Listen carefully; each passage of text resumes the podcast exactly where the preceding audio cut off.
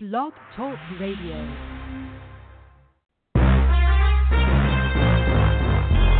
Broadcasting from Atlanta, Georgia, home of the world's greatest artists, TLC, Gladys Knight, India Arie, Indigo Girls, and Hartsfield Atlanta Jackson Airport, the Falcons, and Clark Atlanta University.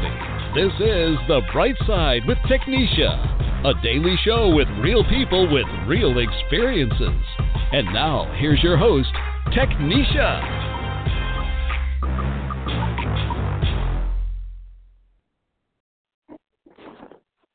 Good afternoon, everyone. Good afternoon. I'm glad to be joining you again with so of the bright side with Technisha. It is a pleasure to actually be here again. Yes, it is. It's a cold day in Atlanta, but we're gonna survive it. Yes, we are.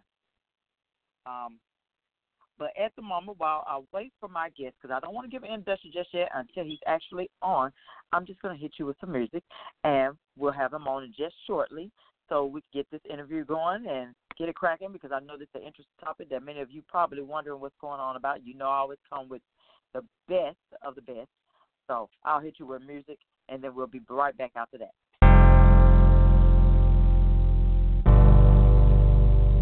Doesn't make sense now. Shit just got real, things are getting intense now. I hear you talking about we a lot. Oh, you speak French now. Giving me the sign, so I gotta take a hint now. I hit you up like, do you wanna hang right now? On the east side, and you know I'm with the gang right now. Say, do I wanna watch? Do I know what time it is right now? It's after 2 a.m. and that's asking a lot of you right now. All she talking about is come and see me for once. Come and see me for once. You don't ever come to me. You don't ever come to me. All she ever says, come and see me for once. Come and see me for once. You don't ever come to me. You don't ever come to me.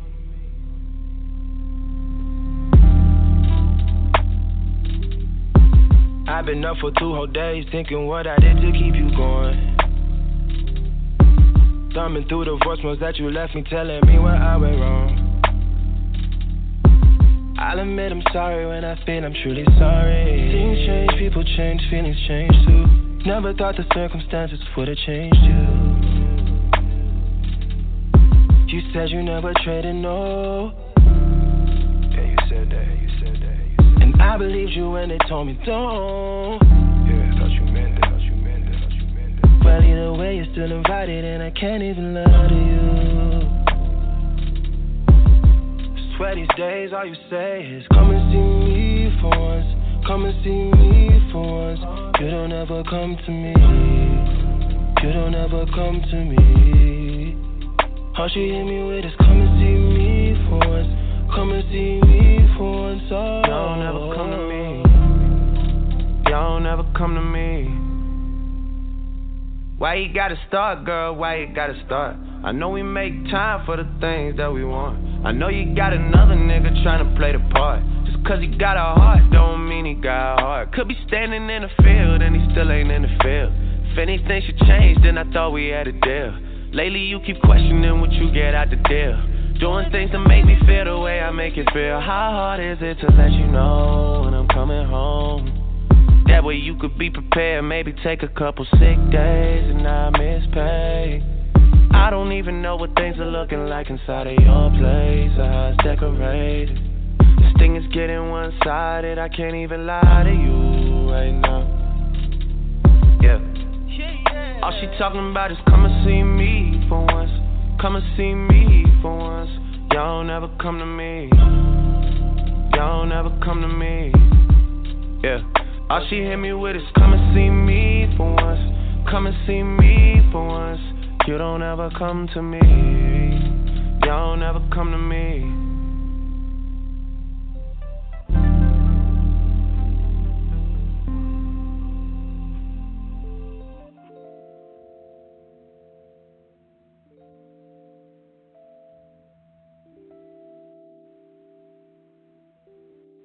All right, everybody. We're back. Played you one song as I promised, so now I'm back in the house. Um, how's everyone feeling this afternoon? I hope you're feeling blessed because I know I'm certainly am. Did my personal development, my affirmations, feel really wonderful, but I need to go back because I let negativity get into me. So I definitely need to go back and uh, listen to some more personal development. But anyhow, you know I always have the best of the best when it comes to my shows. I'm not doing a live. I I was going to do a live, but I said this time I just want you guys to make sure that you're actually tuning in instead of giving you the actual footage and letting you see me on live. No, I want you to not be lazy, and I want you to actually listen. So if you're listening to the replay, make sure you tell your mom, your dad, whomever. And I appreciate all my supporters for definitely being there for me. But I want to start off like this. You know, almost half of American households have someone seeking mental health treatment, according to the Substance Abuse and Mental Health Services Administration. Also, seven in ten Americans take prescription drugs, and the use of antidepressants is skyrocketing. And this is a report from the Mayo Clinic. And according to Time Magazine, a Harris 2017 poll found that only a third of Americans said they were happy. Find meaning and achieve happiness by employing facts, reason, faith, and deep introspection. So without further ado, I definitely would love to bring Joseph Rain on. Joseph, how are you today? Where where are we calling in from? Mm. Hi, Tanisha. I'm actually calling you from London. Can you actually hear me? I can. I can hear you, and I love the accent. I'm totally digging the accent, man. Yes, I hear you now. Thank you. it's an honor. It's an honor um, to have you on the show, and it's more welcoming Likewise. to know that you can have the show and be in the comfort of wherever you want to be. I'm in Georgia, you all the way in Europe, and see we still able to connect. But I, I appreciate for the book being sent to me. I definitely um, had a well read um, book here in my hands, and this just book one. There's about five more of this one, um, so I can't wait till I get my hands on all of them. But I want to ask you, Joseph. Um, why do you say that even the great thinkers of our time have found a way to a greater understanding of life? Well, what I'm actually saying, uh, Takanisha, is that you know we have really we have so many fantastic experts uh, in every field of you know science, philosophy, religion, um, spirituality, just any field possible. But what we are lacking is a holistic approach, because I think really you know we've gathered, I believe, so much knowledge, so we know a lot these days, but I feel we understand very little. And that's because we are not connecting the knowledge from various fields and, uh, you know, consolidating it to find the best possible solution. So, although we have a lot of experts in each individual field, this is what I'm saying is we are not getting the overall benefit from that because we should really be, you know, connecting more you know, science with religion, with spirituality, with philosophy, with psychology, with everything we know. This is what actually I've been I've been trying to say. You know, keep in mind, mm-hmm.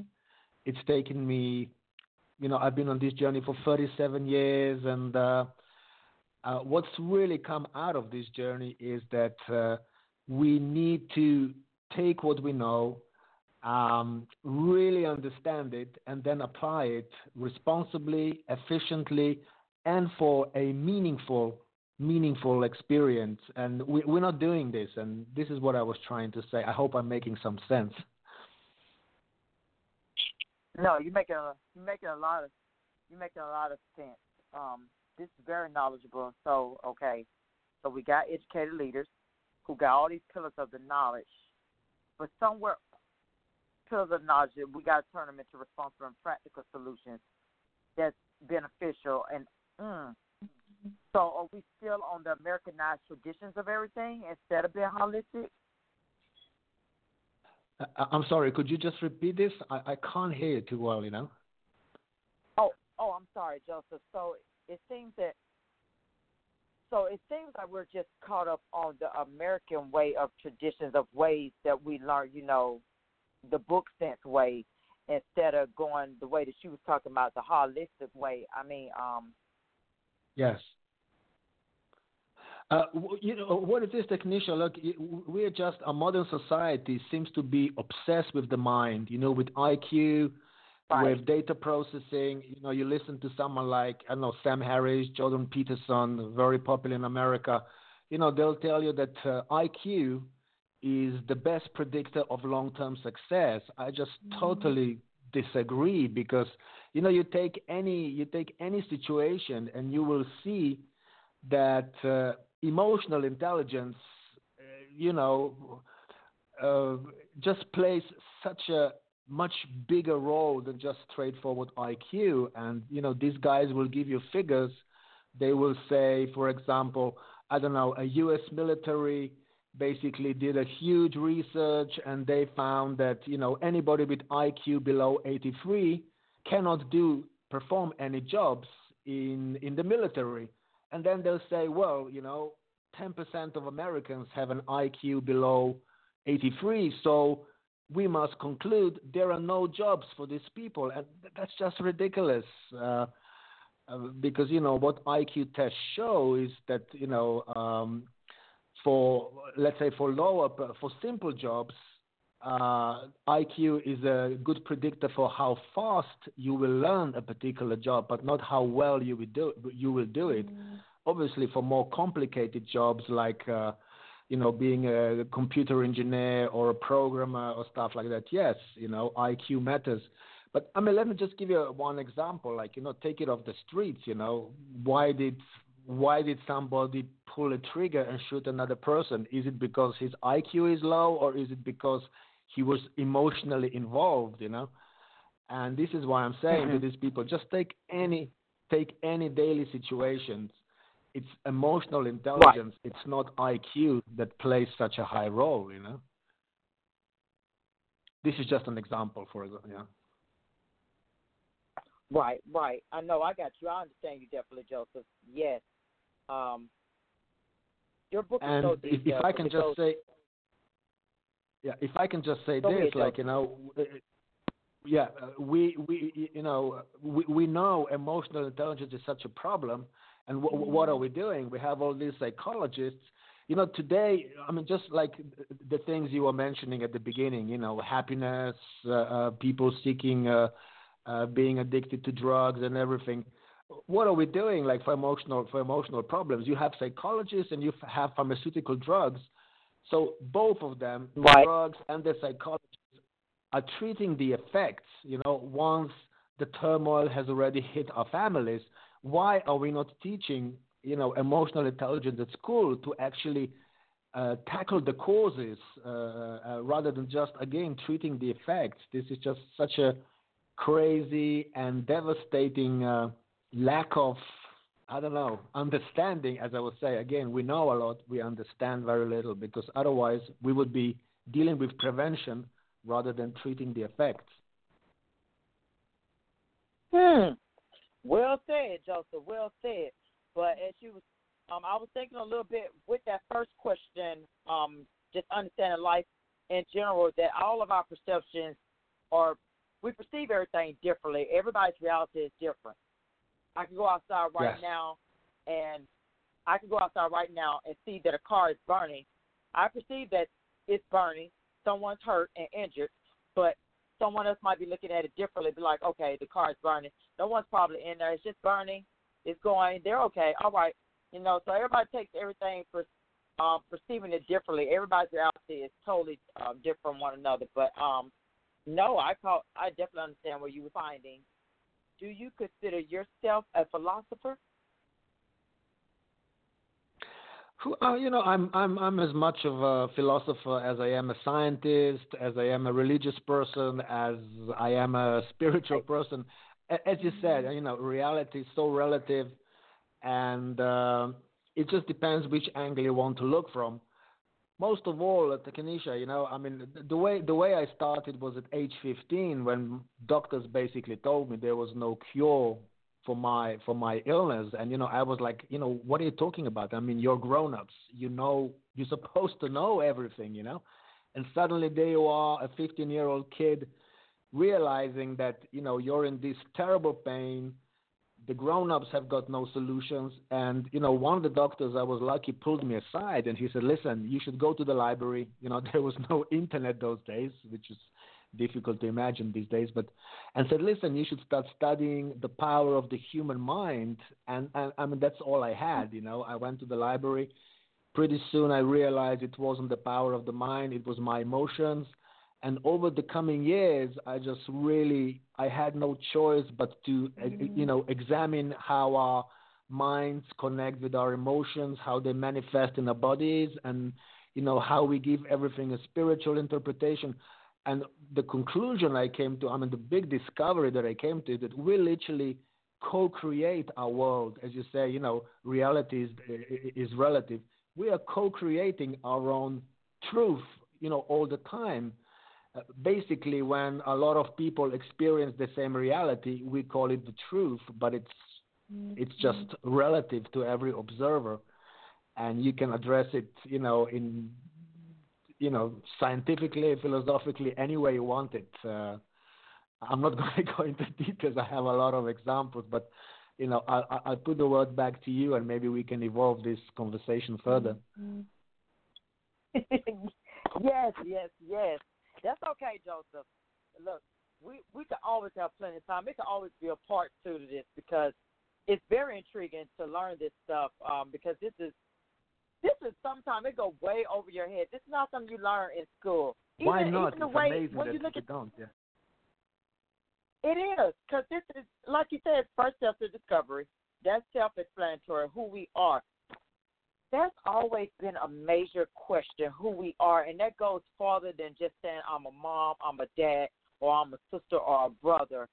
That's that's just small titles. But who we are, that takes a step back to really self evaluating ourselves, um, we're undergoing our own personal experiences, of course. We're getting out of the reality of what someone else's reality might be, but the way we perceive reality to be. So, oh, yeah, it is. It's really deep, deeper than that. I, that's why I love, I love the title, the unfinished book about who we are. Nobody can really answer that. As been, as been intelligent human beings, I don't think we can really sit down and say who we actually are without having that self awareness. Yes. Uh, see, mo- most people, as you said, when you ask them who are you, they will tell you. Most of them will tell you like, you know, I'm a dad, exactly, or they'll tell you the job they do. You know, they'll say, oh, I'm a policeman, I'm a doctor. I'm saying, but look, that's just a role you're playing. This is not who you are uh, you know, it goes it goes so so much deeper. And you know, for the purpose, I mean, I mean, this theory of who we are has, as I said, with me, it evolved over like 37 years. And for the for the purpose of examining it, I necessarily had to uh, segment who we are into the uh, uh, uh, physical, which is like the body, the emotional, which is our emotions, our feelings, into uh, intellectual, which is basically the mind, and into the spiritual, which is the so-called metaphysical aspect of our beingness, which is like you know our faith, our thoughts, uh, and, and all this kind of stuff. And I mean, let's just take the mind for for example, like you know, or the so-called self. Uh, you know, what is the self? I- am moving very quickly now, by the way, Technisha, so you can pick me up on any of these uh, uh sentences I say. This the self, the so-called self, is basically just a flow of awareness, as you said. You know, at the center of it is is awareness, and the science today is trying to convince us that it's everything in the mind. And I'm saying, look, you know, the mind, if you really go into it, you will see that the mind is just like a sort of a control panel. Obviously, it has the power of deliberation, it has the power of free will. Huge topic these days because there's a lot of people trying to convince us we don't have free will. But I'm saying you know, the mind is really heavily influenced by what happens in our emotions. I believe our emotional intelligence is the biggest weakness right now. And so the mind is also very heavily influenced by the body, the physical self, and obviously it's very heavily influenced by the spiritual interpretation, which You know, we are more and more searching, you know, for the meaning of life or the purpose of life. But you know, we are searching for it, and nobody is really, you know, somehow they believe they will find all the answers in the mind. And this is what I'm saying. Like, you know, we are just filling ourselves with data. We know a lot, but we understand very little. And if you want to pick me up on any of those things, you know, then we can go deeper into any particular subject. Right. Um, I think you even say that in your book that about the fact that all knowledge is all the knowledge is ultimately based on hypothesis. Everything that we learn, because we don't know exactly what is to be true when it comes to spirituality or just as in religious belief. We don't we don't know. We only know what we're taught or what we Google or find up in a book. Yes, uh, uh, uh, exactly. I mean, like, if I can just get stuck into this thing, you know, I mean, religion is, if we could just all agree that religion is essentially about faith, not about knowing, all sorts uh-huh. of things come out of it. You know, first, first of all, we should immediately find consensus between all religious people uh, if we could just agree that religion is essentially about faith, not about knowledge. Uh, the second interesting thing is like, you know, as you said before, awareness. You know, what are we actually proposing? I mean, again, you know, uh, let's just take religion for an example. You know, what what are we actually? I, I like talking about religion, you know, because uh, half of my family is Muslim, the other is Catholic, then there's Orthodox, there's Jewish. You know, I have I have every religion in the world in my family, so it's like I'm the perfect person to talk about it, including Buddhism, Hinduism, everything. And I say to people, you know, what are you actually proposing to me? What you know, what you are proposing to me is like this all powerful, all everywhere present, all knowing being. And you know, you have to understand what you're saying, all powerful, you know. First of all, there's like a hundred thousand light years just our galaxy, yeah, from one side to the other. And you know, there is trillions, trillions of galaxies out there. So what you're saying to me that this being just, you know, can take one galaxy, put it over there, you know, shift it over here, and at the same time you're telling me that he cares about how many sugars you had in your coffee this morning. You know, let's get this straight, yeah, because I I also want to understand what you are proposing. And the same goes, you know, I, I don't want to have a go at religion because I, I, I love all this stuff. The same goes for science. They make, you know, contradictory uh, contradictory points all the time. The same goes for philosophy. Uh, I would say the closest we sort of get to truth is perhaps through spirituality, which is also the oldest, the oldest of the world doctrines. Uh, you know, then came uh, religion and philosophy, and you know, the last one then was scientific knowledge. And unless you, what I'm actually doing in the book, I'm looking for credible theories about the world and about who we are and these theories have to comply. You know, they need scientific explanation, they need a philosophical explanation, they need a religious explanation, and they need a spiritual explanation. And all these explanations must be credible. Hmm. Yes, they must. Yes, they must uh, be because you got to follow with some type of evidence behind them. Um, but I want to ask you too, Joseph. Your life experiences give you a unique understanding of the mysteries of the universe. Yeah, one of the things that uh, I, the experience I had from the age 15 onwards, uh, because I was experiencing all this, all this pain. You know, basically, my, what my illness was, if I can explain very quickly, I was my body was responding to just everything I sensed, thought, said, or did. You know, what what you don't realize, like just now when you're talking to me, there are millions of processes going on in the background with your emotions, which are transpiring physically in your body. And with me, anything I did, I would get extreme pain. So I needed to learn how to uh, uh, how to manage this pain so that it didn't manifest as as pain, basically. So what I had to do, I had to pay attention to everything I was doing. You know, if if I was a little bit angry, I would have to. Oh, I'm getting angry now. Uh, if I was, if I if I tried to tell a lie, I said, oh, I'm going to tell a lie now. It's going to be pain. You know, and because I've basically spent from 15 to about the age 35 when I really started to uh, uh, uh, start controlling this illness, in total concentration, I was just my awareness must have been just really, really there. Or, you know, if I had no awareness in any moment, I would just be in pain. So I was really aware of everything that goes on. And there were a lot of realizations that came out of that, which basically took five books to explain because, you know, I can get into this, you know, just, just take anything. You know, people look, look, take the most popular one. People will tell me, will tell you, you know, I have no time, and I'm saying, well, time is the only thing you have because you know what we basically call life, which I call living, because life is a totally different thing. Living is essentially uh-huh. an amount of time we've been, an amount of time we've been given. That's all living is. So you know, when people say I'm going to work, I'm going to work for money, I'm saying you're not working for money. You're working for time. You know, you're working for the quality of your time. This is the amount of time you've been given. Right and now you just got to work on the quality.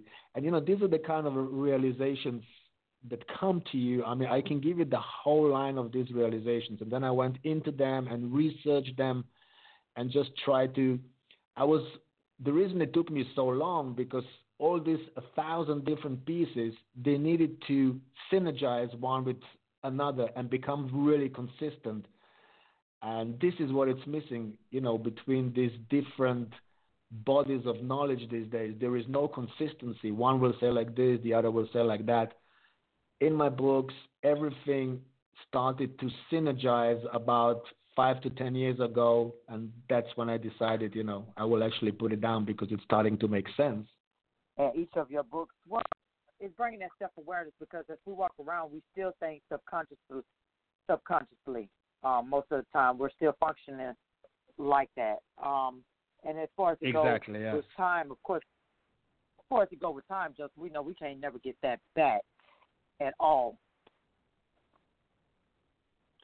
Uh, exactly, but what, what I'm saying, you know, people like to say we don't have time. I mean, it's all we essentially have, and we are paying. You know, we everything we do, we're basically paying with time, basically. You know, and uh, uh, therefore, I mean, I mean, another really interesting one. I mean, I love talking about this stuff. Is uh, when I ask, uh, let, let, me ask you this because this is a good personal experience, and then you know we can get into a bit more. Yeah. What would you say is the only certainty in this world?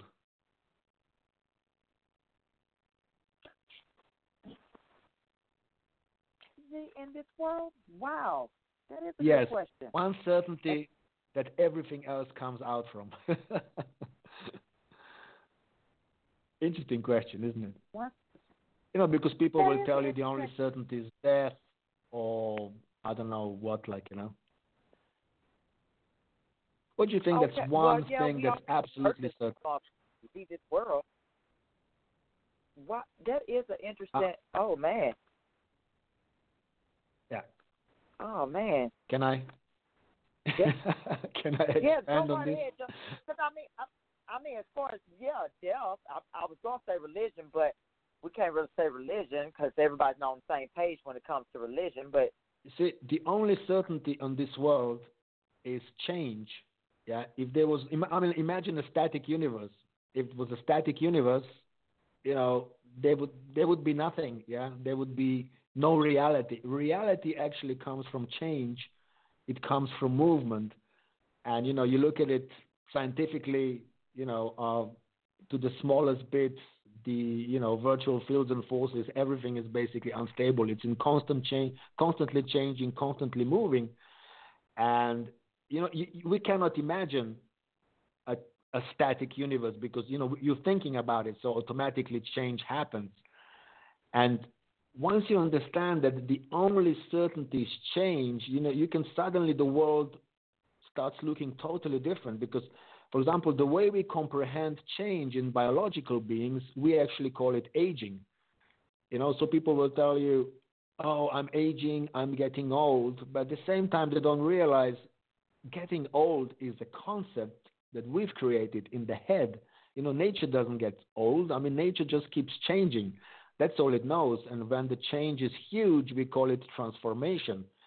So look how you could look at living in a different way. So you could say, change is inevitable. Getting old is a choice, while death, it's simply a transformation into the unknown. I mean, how does that change our view of reality? You know, for me, you know, I think about it all the time, and it's just, you know, so different because people will tell you, oh, you know, it's all about life and death, which is not true because it's about birth and death. Right. And uh, suddenly, death is not a certainty; it's only a transformation in, into the unknown. We simply don't know, you know. so my right. world is very exciting. That's what I wanted to say. right, but you do agree, um, Joseph. You do agree that um, your your thoughts can actually change. Um, I know we're on the fact of reality that your thoughts can actually change reality because I feel like to change the world with your thoughts, you gotta you gotta think with with that coherent intention. You gotta think the same thing every day. You gotta you gotta definitely believe in your thoughts. Your actions gotta match your thoughts. Look, let's look at it. As I said, I mean, every every everything I talk about, I, I, I want to have uh, some kind of a, uh, you know, uh, proof behind it, like or, or some sense or some logic or whichever you want to call it. So we know a lot about the brain now that we actually know that 70%, you know, 70% of our synapses connections are changing every day. You know, who's changing them? We we are basically changing them. Not right. only that, we know today that uh, only about 20 to 30 percent of who we are is genetically decided. The rest is environment, and the strongest mm-hmm. part of environment is within ourselves. You know, we can literally reprogram our genes. So we reprogram with everything we do. We're reprogramming our brains. We're reprogramming our genes. So we are a result of our decisions. So yeah, sure. You know, our thoughts are the the most important aspect of our environment. Not just our thoughts, our emotions. You know, that's why I'm saying, you know, emotions are far older than the uh, the uh, the mind because the mind actually came to be with the prefrontal cortex, which is about estimated about 20 million years back. Whereas our emotional self, obviously, it wasn't controlled before. It's just been there for millions and millions and millions of years, and you know, I needed to mm-hmm. explore mm-hmm. my emotional self. And every day I'm looking at the people, you know, saying, look, you know, right now, you know, what you're doing, I don't know, you just like, uh, for example, uh, a, a friend of mine, she's just really, really emotional. You tell her anything, and I said, listen, you know, you got to work on that. She said, oh, no, no, you know, I can work on this. It's just the way I am, you know. And she's been saying this for 10 years now. And I'm saying, listen, you can change, you know, who you are. Because you know, as I said, if if the only certain look look how look how it connects now. If the only certainty of, in the world is change, you have either two options: either you're growing or you're declining. There are the only two options. I mean, stag, uh, stagnation is just a slower way of a decline. So we are beings designed for growth. And if you know this is your only option, why would you want to choose anything else because you are, after all, you know, we are intelligent, self aware beings. We are not just aware, we are aware of being aware. What does it mean? It just raises the question of responsibility, our ability to respond to situations. So obviously, you want to respond in a way that's most favorable to you. You know, in the books, I've, I've developed the whole theories about that. Uh, basically, how nature is teaching us right from wrong, again, you know, huge theories. I know I'm going all over the place now, but there's just that's so okay, much to say, and yeah, no, that's so many right. interesting right. discoveries. Yeah, please go right, ahead. Because we got to definitely get, we definitely got to get understanding that, and um, we're gonna take a short break, and we're gonna come back with Joseph. More questions, so definitely stay tuned. Do not touch that dial. We'll be right back after this.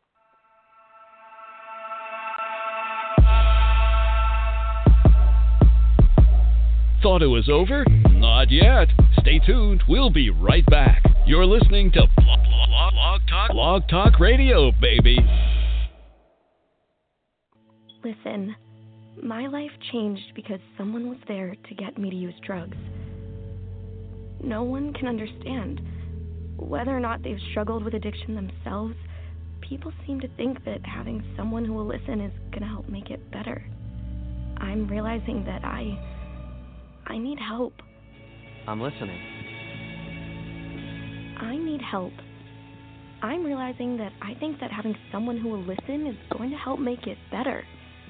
Whether or not they've struggled with addiction themselves, people seem to understand. No one can get me to use drugs.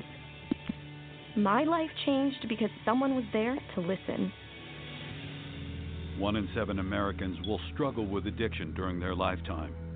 Want to know how you can help? Go to heretolisten.com for tips and tools to help turn addiction around. A public service announcement brought to you by the Ad Council. All right, we're back with we're back with Joseph Rain, who's the author of Book One. There's more to this.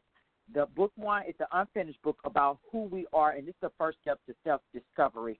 So it's a little deeper of discovering yourself than saying that you're a teacher or a husband or a wife.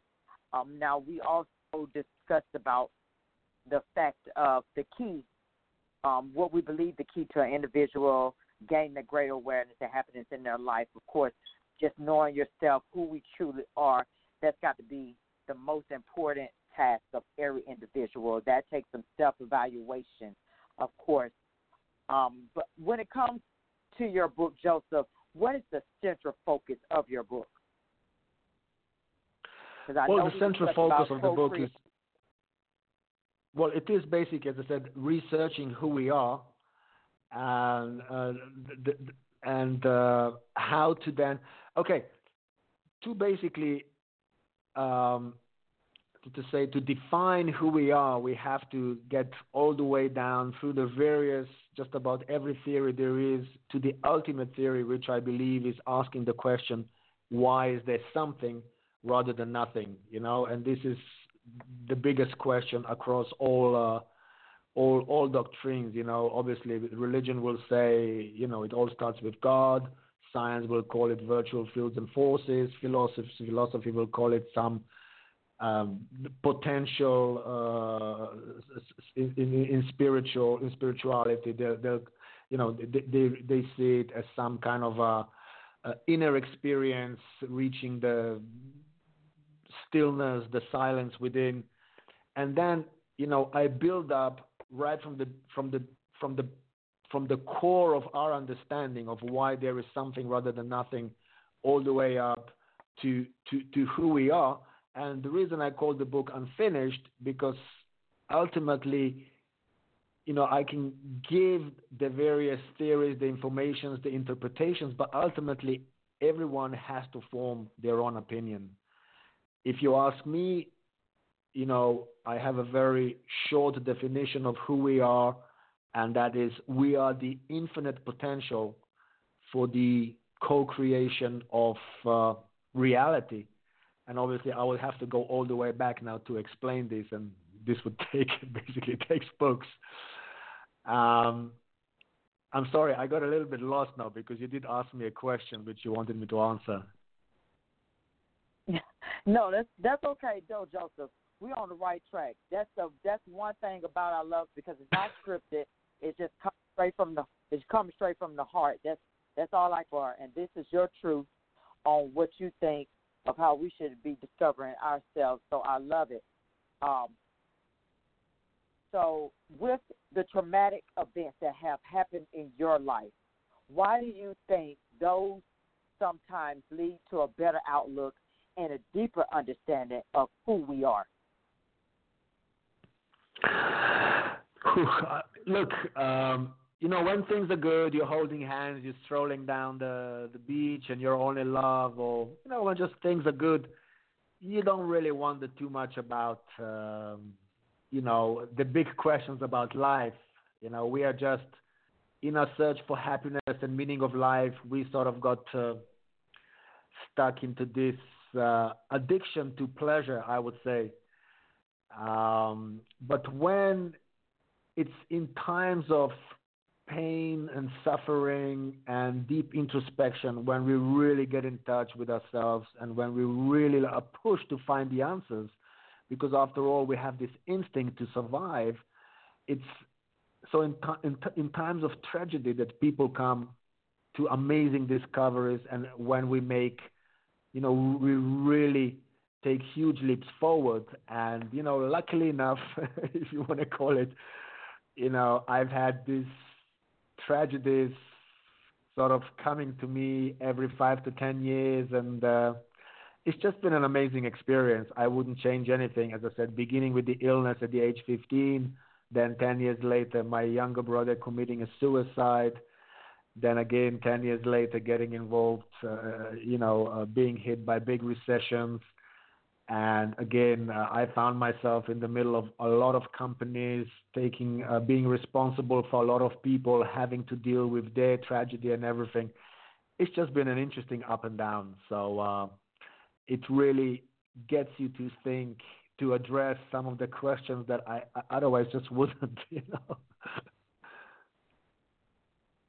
I'm gonna have to. I definitely gonna have to agree with you on that because you don't see the world as the same as a person who um, went through a traumatic experience. You're not gonna. You're not gonna think that it's brutal and it's cruel. It kind of reminds me of my children. They don't see. They see everything like it's supposed to be cookies and cream and cherry and strawberries on top. But out here in the yes, outside, yes. some cruel people who don't care anything about you, who will make you feel, who will make you feel like you're the scum of the earth. But but you really see, and to me, pain makes you really see true colors of how people react to you when you're going through something. Exactly. You really see who's there for you. Right. You see who's there actually for you. Um, it gives you, like you said, it gives you that deeper understanding of the way things really are okay. This is the way it takes you into a mental state. Okay, I understand now. This is how it actually laid out. This is not because we choose to live inside of a box. We don't step out. We step outside that box. It's a whole different world. So the ones who don't see that and who can't cope with the pain and the traumatic experiences, they're living inside of a box. They haven't chosen to step out because outside that box, that's where you're gonna see the reality. The stuff gonna hit the fan. Then, okay, this is what it really is. This is the stuff that everybody was talking about. Um, and I think that's the exactly. only thing, and it yeah. it does make having that pleasure make it does it makes you lazy. It keeps you cope. You're in your comfort yes. zone because you don't anything else. So I I do agree with and you all the, way with that, Joseph. Um, yeah. but um, since we did talk about procreating, we can say that people can you you can create your own reality. Um, is are there consequences to you creating your own uh, reality? I mean, there's always. I mean, I mean, we live in a in a world uh, of cause and effect. So there are always consequences and there are always causes. Uh, what I'm saying is that uh, you know it's. This, this is what I'm saying. Yeah, you cannot always control what happens in the world, but you can always control how you react to what happens in the world. Yeah. So, yeah. you know, um, as you said before, uh, beautifully, uh, did, you say talking about a car that's burning? You know, you can see it this way or you can see it that way. You know, when someone says, "Oh, Joe, you're just a bloody idiot because you don't understand anything," you know, I can say, "Oh," blah, blah, blah, or I can just say, "Look, it's your opinion. You know, I respect it. You know, I believe I'm not an idiot, and uh, it's just totally our choice." And uh, if I can just add, you know, when you look at politics, it's you know the first people who need to go and get some education is our politicians and our leaders because you know this would make the world far far nicer place to live. right, right, right. Um, and you're so right about that. Um, I definitely do believe in that because we have talked about it on my affirmations call. It, you know, and it would be nice if we had that unlimited power to change things. But like you said, we don't have that total control over our life. Other people have free will and make decisions based upon their own needs and um, predilections. And we delude ourselves if we think we can actually control the choices and environmental forces that affect us. That's why I do. I, I love my children. Um, sometimes I believe that they create, they feel that they probably create all the bad things that happen around them.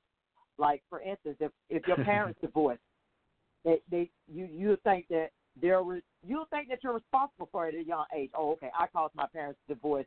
Um, it, it you know, it, it's amazing how our thinking really is, and if we I believe that if we make the following small adjustment in the belief that we create our own reality, then we come closer to the truth. And we often participate in creating our own reality. This view recognizes that often we're not helpless victims at all.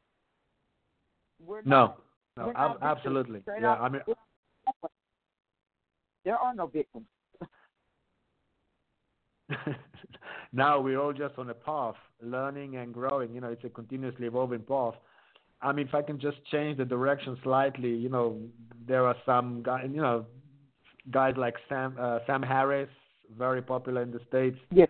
You know, he's even written a book about free will, and he's arguing why we don't have it. It's just so annoying because you know I spend, you know, I've I've designed my life to I have all the time in the world to just study and listen to different people and just learn and learn and learn.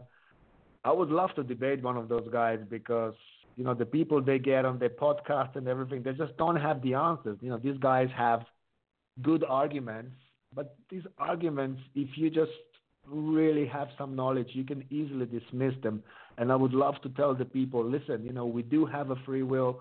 This is how how it arises this is what you can do with it, mm. and these are the consequences. And uh, yeah, so if there's ever an opportunity, do put my name down for it.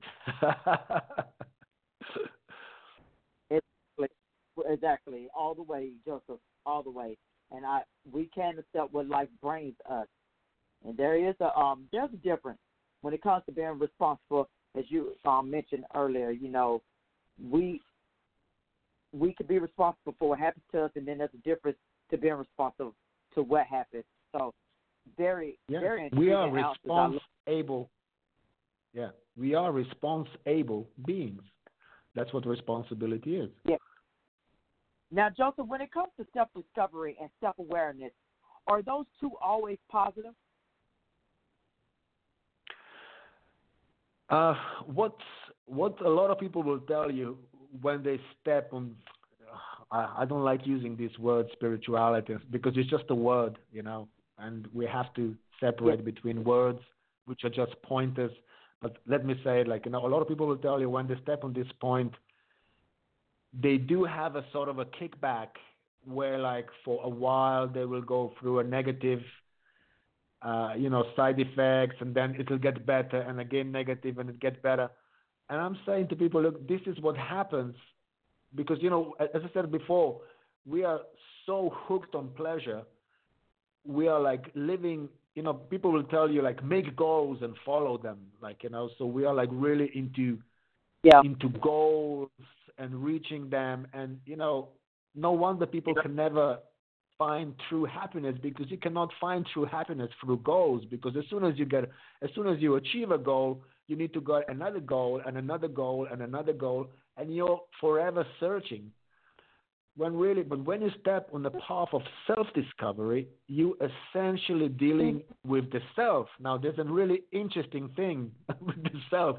You are always right here, right now. You know, there's nowhere you can go. There's nothing to achieve.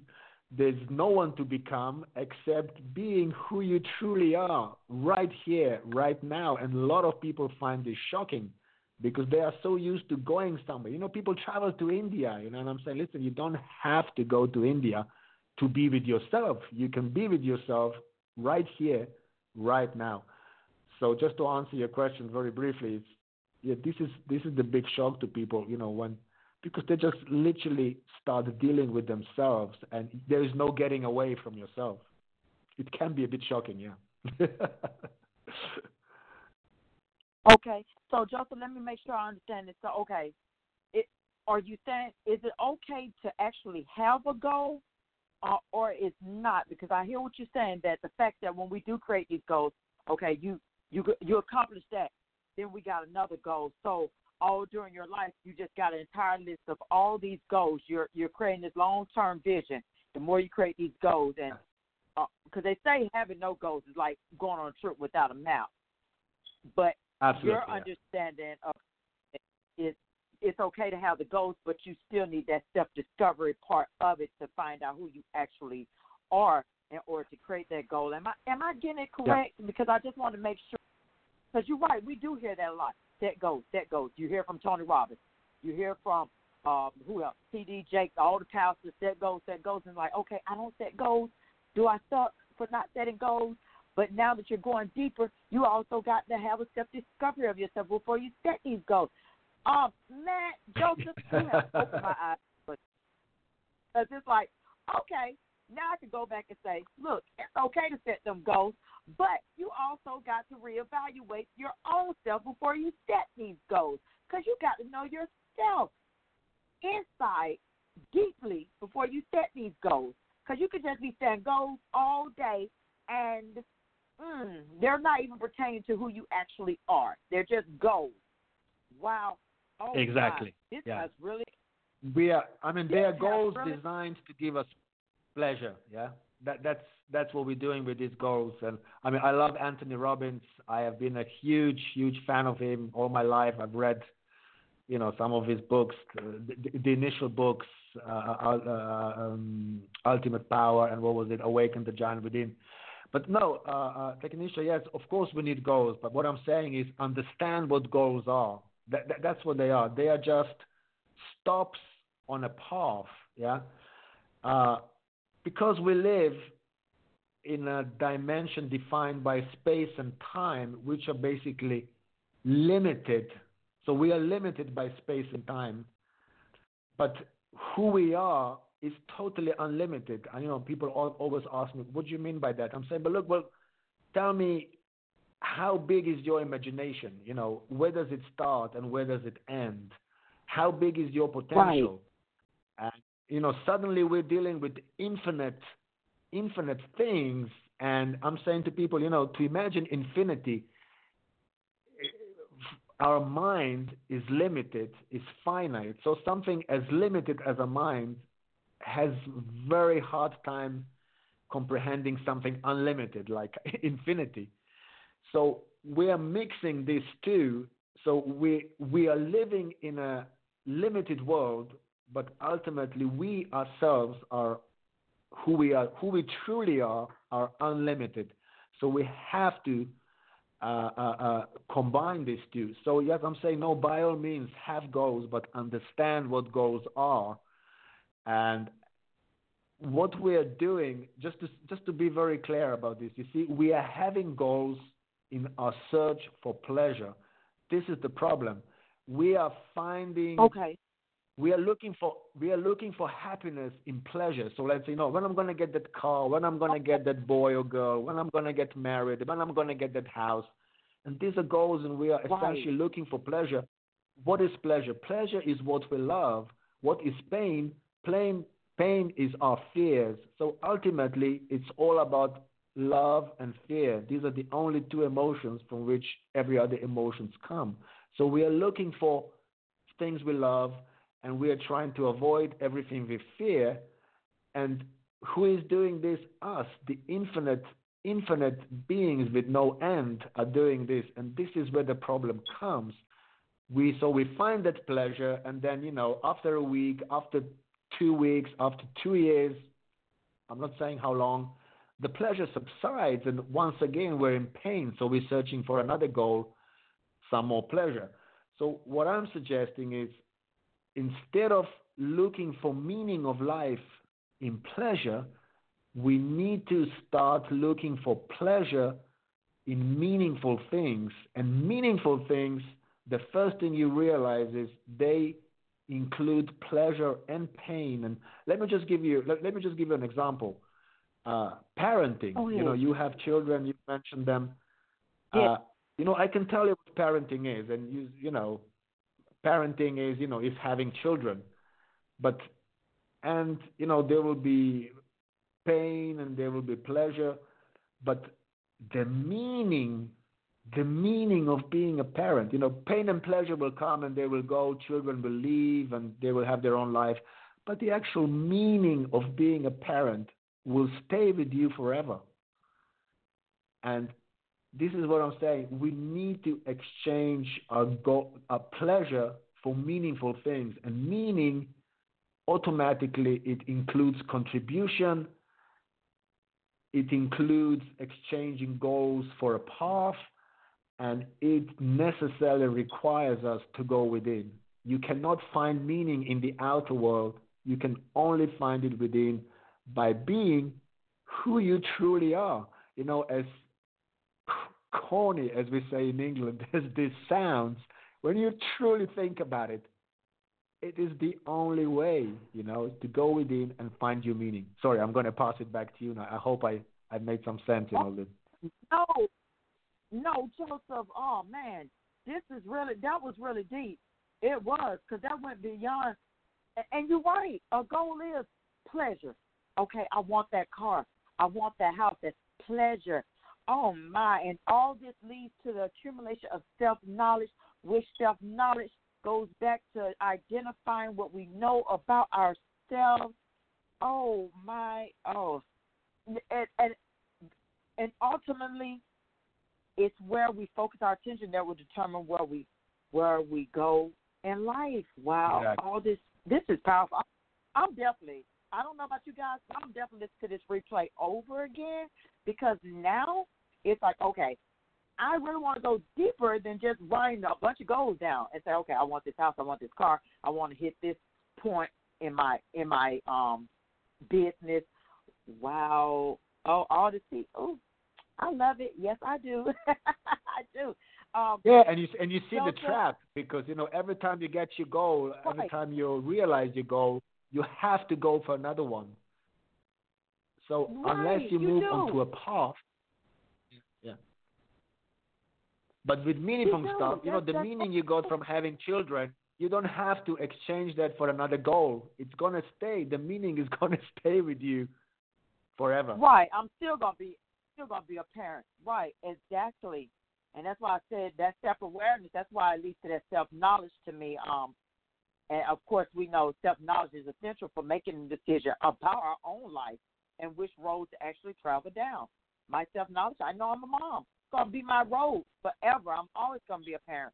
Wow. Thank you, Joseph, for this. I love it. Always. I, yes. Um, what Joseph? What do you think of the old saying? Ignorant is bliss. Ah, yeah, this is a beautiful one. Look, we are, as I said, let, let's just let's just let's just combine some of the stuff we spoke about. The only certainty is change. You know, uh, this is a really difficult stuff for for the religious people because you know we've made a world of change and then we have this one book from 2000 years ago and it just really contradicts each other like yeah. okay but let, let's leave this now ignorance is a bliss you know we live in a world of change uh, we've just said we have to exchange goals for a path, yeah? And we have two choices. sir. we have growth, we have decline. Just take these three things. I'm not going to go any deeper.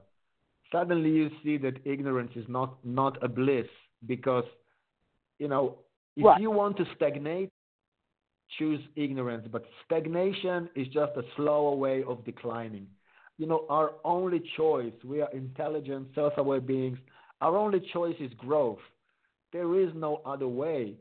And I really want to go out there and tell people, okay, look, you know, I see we are aging, yeah, and you can say you can you can see our bodies declining, you know, but okay, emotionally, intellectually, and spiritually, we can continue growing. Okay, you can get an Alzheimer's. You can also get me on the intellectually, but emotionally and spiritually, we can continue to grow and expand. And we are all on this path.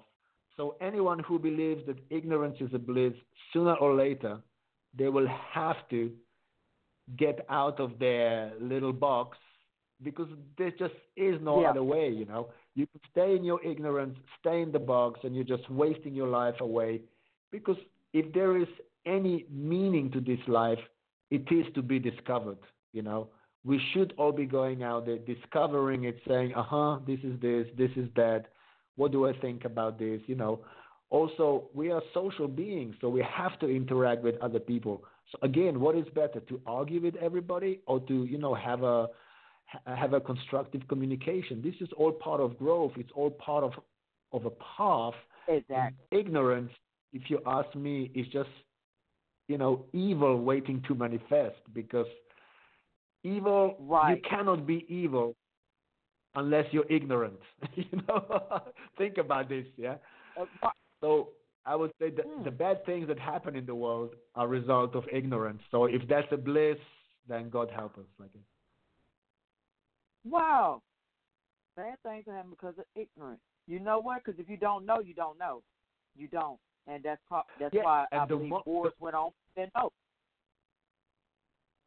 you you wasn't knowledgeable. And you know, if I can just say one one one oh, thing, one one if I can just say one thing here, you know, I'm really in favor Yeah. of religion because you know religion has done. It was just a necessary part of a path, especially if you look at back at history. I'm not going to go into details now, but uh, I, I, I, I, I wanted to make a point. but really, you know, religion, as everything else, is subject to change. We have to evolve, and there is just no other way. Um, there just is no other way. Right. Right. I agree, um, Joseph. I know we're coming to an end. I know my show just ended, and you are so right. And as we, to me, as we grow, we become more independent. We must develop an adult mind of our own. Otherwise, we're in big, big trouble. And as you said, when it comes to children, sometimes it's been apparent we protect our children from knowledge, which we might think is too much for them to bear, too confusing for their little mind process. Of course, ignorance has Yeah. a place in life for a while, though, but you do have to learn, and that made so much value because I never even thought about it like that. Bad stuff is happening because of ignorant things, and that might that is so true. That's something to ponder about. I want all my guests to make sure you ponder about that.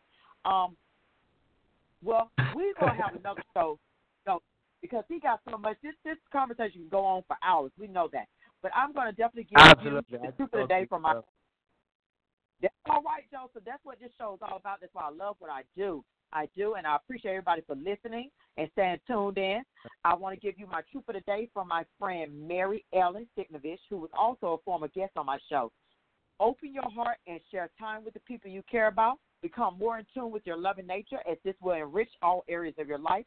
When you share with another person some aspect of your loving self, you create a space in your heart filled with unconditional love and admiration for them. Your relationships become a springboard for you to share love with others and also your community as a whole. Today, create a more loving environment for yourself, excuse me, and everyone you encounter. Enjoy the day, everyone. I will see you the next time on the bright side with Technisha, and God bless.